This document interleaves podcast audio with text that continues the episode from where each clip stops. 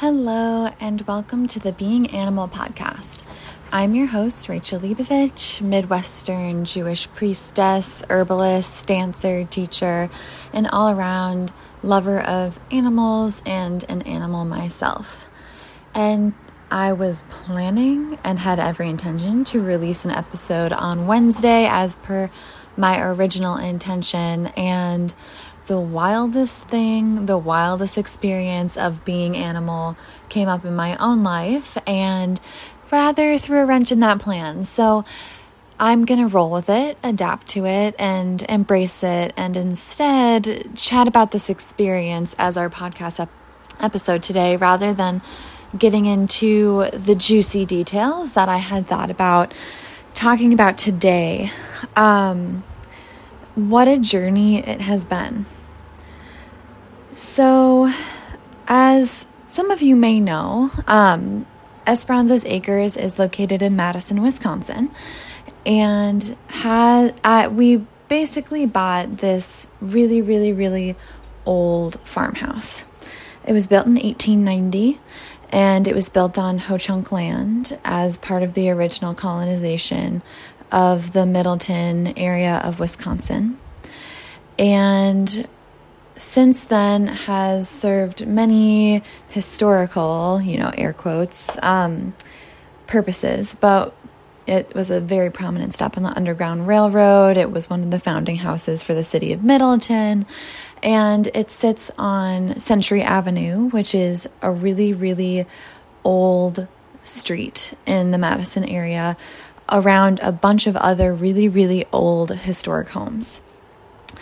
And purchasing this house, honestly, was such a journey. I'm sure many of you who are around our age or even have dreams of the future purchasing a home are watching the housing crisis and rent prices go up astronomically high. And it just seems so incredibly unattainable. Um, and that's how it felt when we were buying a house. We had a really decent budget and went from house to house trying to find somebody that would take our offer. And I think we put offers in on maybe 10 houses, which I know a lot of folks who put offers in on like 100 houses before they found theirs.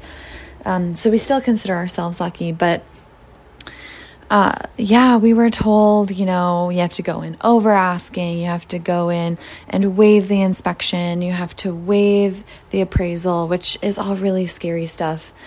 And when we saw this house and it had been sitting on the market for a while, it was really old, and we knew that we were going to have to put an offer in on it because we loved it, but there was absolutely no way that we were going to be able to waive anything because with a house from 1890, you if you waive the inspection and let's say the foundation is completely off, like there's just no way we would have been able to afford to fix that. So after a long, long struggle rotating through realtors, we finally bought this property.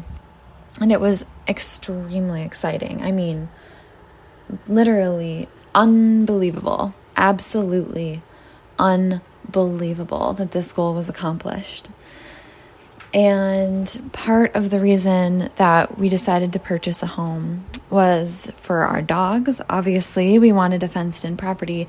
We wanted to get a second dog for Esperanza so that she could run and play with a friend.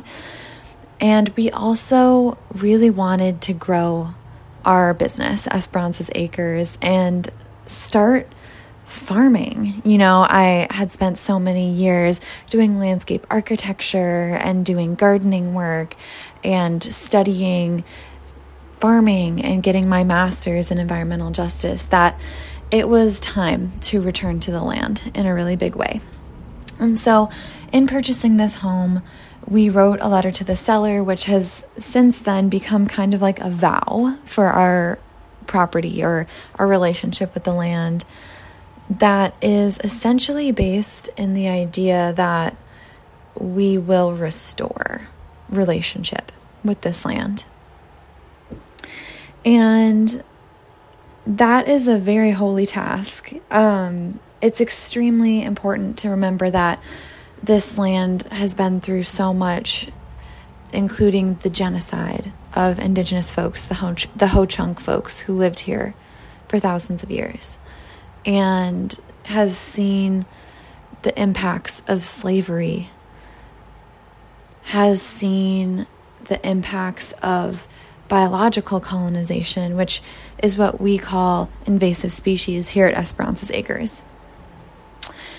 And to touch on that aspect a little bit more, um, when we looked at the land, we knew that we were going to be kind of in for a struggle with biological colonization or the removal of invasive species. And we say biological colonization because we know that a lot of these plants come from ornamental gardens, right? We know that a lot of these plants were brought in to appease the diet, lifestyle, or aesthetic of colonizers that came to this land with the intention of malice, of removing indigenous folks who live and have ancestry and are a part of this land. So, as I look out of my window right now and the inspiration for this podcast, I see tons of Virginia creeper. I see tons of golden archangel, tons of creeping Charlie and creeping bellflower, and so much turf grass. And my goal is to remove these, right? We see lots of buckthorn and sumac too, and there's just so much that is showing up as a, legacy of colonization on this land that needs to be reckoned with in order to even consider beginning our journey as relationship with this land and gaining traction as an herbalist and a small business on this land. And so that's been my journey this summer. I've been pulling up weeds, which is a very, very blunt way of saying I've spent hours and hours on my hands and knees raking up golden archangel, Virginia creeper, burdock, sorry, buckthorn, and sumac, and trying to rip up turf grass with my hands. And it's been an extremely humbling process. It's been a glorious journey and reminder as to why death can bring about rebirth. And it's important that the emphasis, the agency is not even necessarily on the plants, right? I think a lot of people hate on invasive species. They say, oh, I hate this plant. This plant is so evil. But the plant is the symptom, right? The plant is the symptom of this colonization that happened. It's a reminder of the incessant force of colonial powers that still exist today.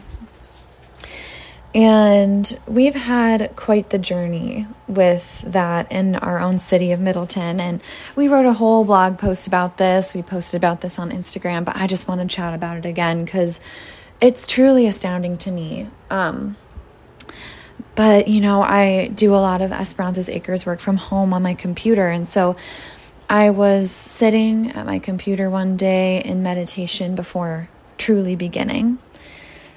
And I had this thought look behind you, look behind you, look out the window, look behind you, there's someone there. And when I turned, sure enough, there was a City of Middleton car parked right outside our property. And I just knew that something was up. I knew they were going to come and say something about our yard, our property. So I got up out of my chair and I ran to the door and I caught the city official who was trying to leave a city ordinance notice on my door without talking to us. And I threw open the door, like already enraged, right? And said, Hi, my name is Rachel. Um, what's this? What, what can I help you with? And the city official said, Oh, well, you're in violation of city ordinances that say turf grass can only be eight inches long. And I remember like almost wanting to laugh, right? Like that's just hilarious. So I sit there for a minute and I'm like, okay, well, we're restoring our land, right? We're trying to reincorporate native prairie species. And we didn't even know what was here. We didn't know what was here until we saw it grow. And thank God that we did because we saw so many native plants absolutely flourish. Yes, we saw the quote unquote invasive species, the signs of this biological colonization grow, but we also saw mother boneset and catnip and so many sunflowers and beautiful eastern daisy fleabane. We saw so much motherwort grow and so much Solomon seal, columbine, elderberry, truly like incredible. We saw so many baby trees, lots of Kentucky coffee tree, lots of green ash. And that's all because we didn't mow. Had we mowed, we probably, especially for the trees, would have never known these plants or even here, which obviously would not be a great way to start relationship with this land, not even knowing who is here before us. And this city official looks at me and says, Oh, uh, well, if that's what you're going for, um, your native prairie has to be registered with the city. So I'm like, All right, all right, you know, like bureaucracy. What do you need me to do to register our property as native prairie? And this person looks at me and says, Oh, well, you can't have any turf grass. You can't have any turf grass for it to be registered as a native prairie. And my heart broke. my heart broke for so many reasons, right? For so many reasons. But the biggest part is I don't want the freaking turf grass. I don't want it. I don't want anyone to want it. The idea of this purest manicured lawn this ornamental garden that serves no purpose other than aesthetic is really, really rooted in this colonization of this land. Turf grass was not supposed to be here. This was never the intention for this land. This land is meant to be forested and prairie and creating medicines and creating food. And this is also a very big part of our Jewish spirituality, right? We are a diasporic people, but we're on this land. We steward every land that we appear to. We are absolutely in relationship with our indigenous siblings who live on this land as well and who have lived on this land for so long before us. And that's a holy union, that's a holy charge. So I was heartbroken and I was fired up. and I looked at this city official and I said, Well, are you going to be the one to rip out all of my turf grass and lay down native grass species? Or is that somebody else in the city's office? Who do I call at the city to rip out all of our grass? Because I'll have them do that for free. You know, if you if you would like to be our guest and ripped out rip out all of our grass for free, that's that's fine with me. But it sounds like what you're telling me the difference between an unmowed lawn and some type of native prairie that meets your city standards. The difference between those two seems to be class. As if one who can afford to quickly transition their land by paying someone to get a sod remover to remove all of their sod, to increase the native plant species by adding in lots of native species with seed mats and reseeding the land, is the only one who's able to do this prairie transition. Whereas an unmowed lawn is simply unsightly. And is simply poor. And the city official, of course, is like, "Oh, oh, I'm I'm not the bad guy here. I'm just the messenger." You know, like, "Oh, I know," even though his name was on the ordinance. And he's the one who decides if someone is going to come and mow our property. Eventually, we came to an agreement that we would just mow the area between the city street, Century Avenue, and our sidewalk outside our house. Of course, I had to push back to save our sunflowers on that street, but they're still there. So, this reminder of fighting for this land in honestly a small way compared to those who have fought for it before was really invigorating and once again a call to return to this land. So I spent the day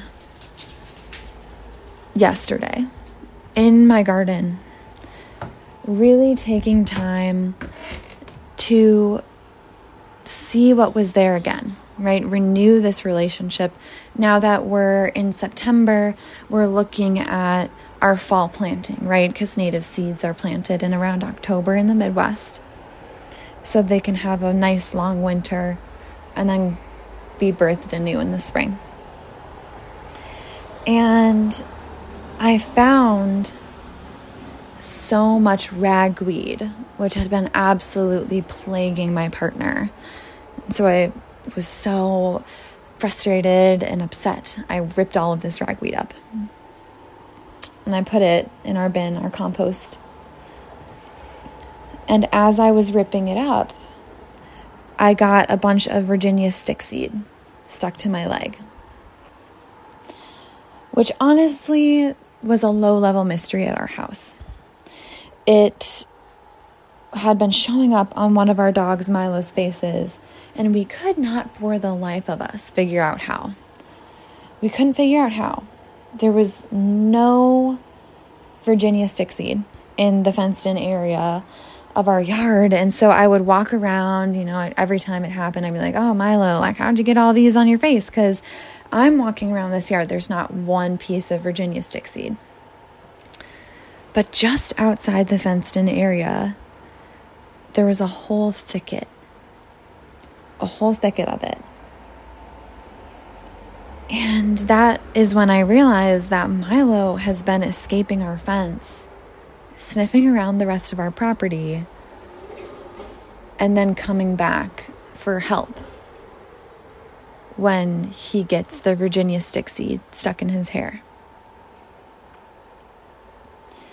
So, I, being a mom of Milo and really, really not wanting to have to deal with him covered in Virginia stick seed again and again, did two things. I made a call to get our fence enlarged for our entire property to make sure that one, he was safe because Century Avenue is a very, very busy road and we live right by it. God forbid. God forbid anything were to happen. But also, his call to go outside of the fence was very evident. And Virginia Stick Seed taught me that. I also started pulling up all of this Virginia stick seed. I was absolutely done with this plant. I was done with this plant. It had been stuck to my leg now, it had been stuck to Milo's leg now. We're done. and as I'm pulling up all of this Virginia stick seed, it's getting stuck on my clothes, it's getting stuck on my hair. And I just had to finish I had to finish. I was like, okay, I just have to pull all this up. And then once I pull all this up, I'll deal with the problem. But I just know right now that this is what I have to do. And coming inside, my partner had just come home from work. I'm covered head to toe in this stick seed. It looks like the entire plant is growing on me. And I'm really reevaluating my relationship to this land, right? I just fought for this. I just said I was so passionate. I think at one point I even said I would like sue the city if they came and mowed down our yard. Covered in this stick seed. I'm feeling alone.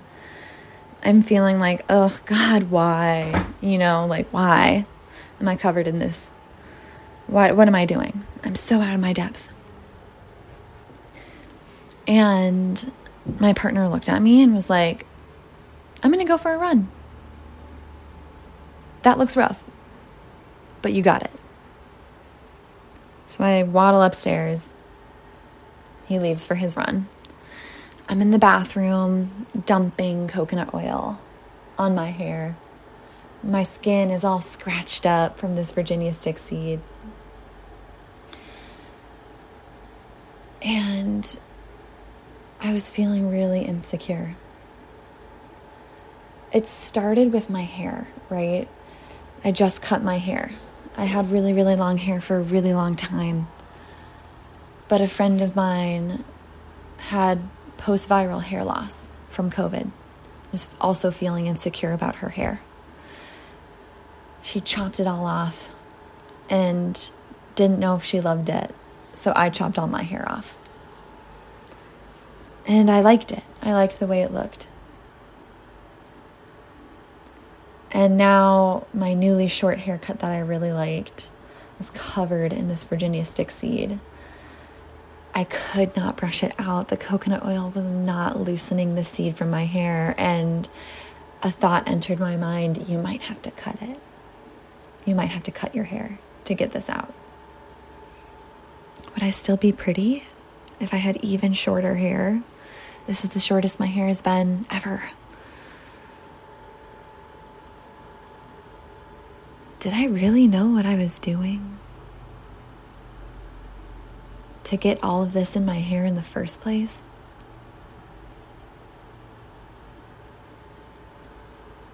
All my degrees, all my knowledge of farming, all my passion had led me to this moment. Hair dripping with coconut oil, full of Virginia stick seed, skin scratched up. What was I doing? And it's really easy at moments like that to try to throw it all away. And I always know I'm at my lowest when I open Indeed. and I really think I'm just going to not do this anymore. I'm going to get a regular job. I don't have to follow this path. And that's absolutely true. I don't have to follow this path. But I realized I was hating Virginia Stickseed. And I was hating myself for getting into that situation. I was so upset that I hadn't realized Milo had been letting himself out of the gate. And for me, that felt like, oh my God, he's been risking his life, and it's my fault. I didn't see it. Why did I get caught in all of this Virginia stick seed? I could have just left it. I could have just stopped. And then it wouldn't be in my hair right now. I even got to the point where I was like, I don't even have to be an herbalist because I make my own herbal hair shampoo and conditioner. I was like, I could just use conventional stuff, right? That might get it out faster. But the truth is, that wouldn't have been an integrity for me. I was meant to meet the teacher of Virginia Stickseed yesterday to remind me of why I started this journey. Virginia Stickseed is not my enemy.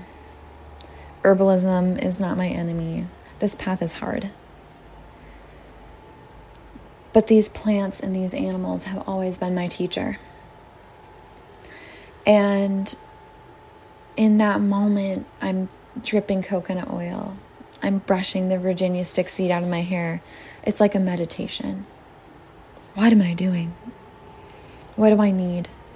Where will I go?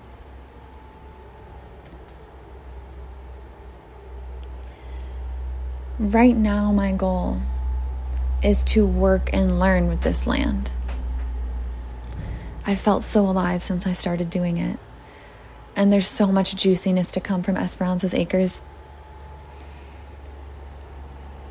And watching Milo trust enough to remove himself from our contained fence that we thought was keeping him safe and then let himself back in and come back when he needed help is a reminder of being animal and the relationships that we can build with other species if we show them home and if we show them love. My hair is still saturated with coconut oil as I record this the next morning. It's Thursday morning. And I made an herbal preparation for my hair.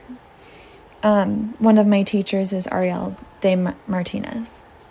She's really lovely, the queen of ditching shampoo. And what's alive for me as I dump in clay, basically mud, to wash the coconut oil that I put in my hair because I was full of Virginia stick seed is that things that are dirty can clean. Things that I thought before were dirty can heal. And the relationships that we build are what get us to that healing. Had I not built relationship with Milo, maybe he would leave our fence and never come back. Had I not built relationship with this land, I never would have had the experience with Virginia stickseed. But I never would have known all these insecurities and faced them head on. I never would have been reminded again and again as to a higher purpose of my life. I never would have felt the call to return to land again and again and examine my relationship to land again and again and do better, which is holy. So, this podcast is late because of my animality, because of my relation with Virginia Stickseed and city ordinance and our dog and my hair and vanity, probably, because I was so concerned about my hair.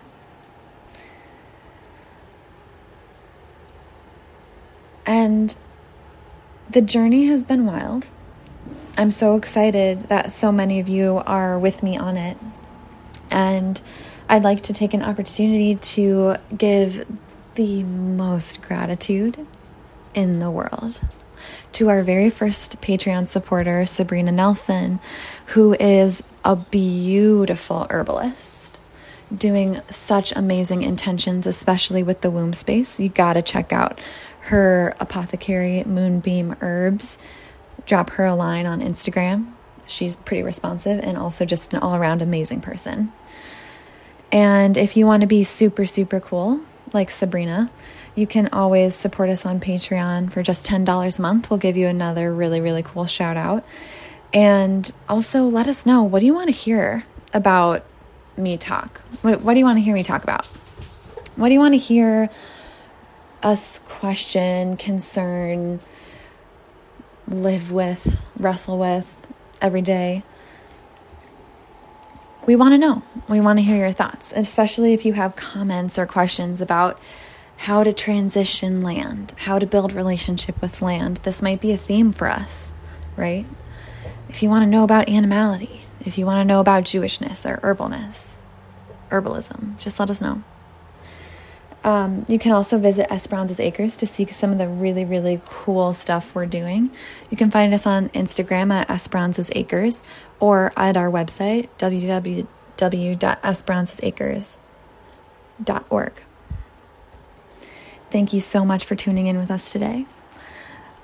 Hopefully, we'll have something up for you next Wednesday, hopefully, diving into our regularly scheduled content. But as we know, at being animal, we can't quite predict all the things that arise on a daily basis. So, thank you so much for listening today, and I'll see you next week.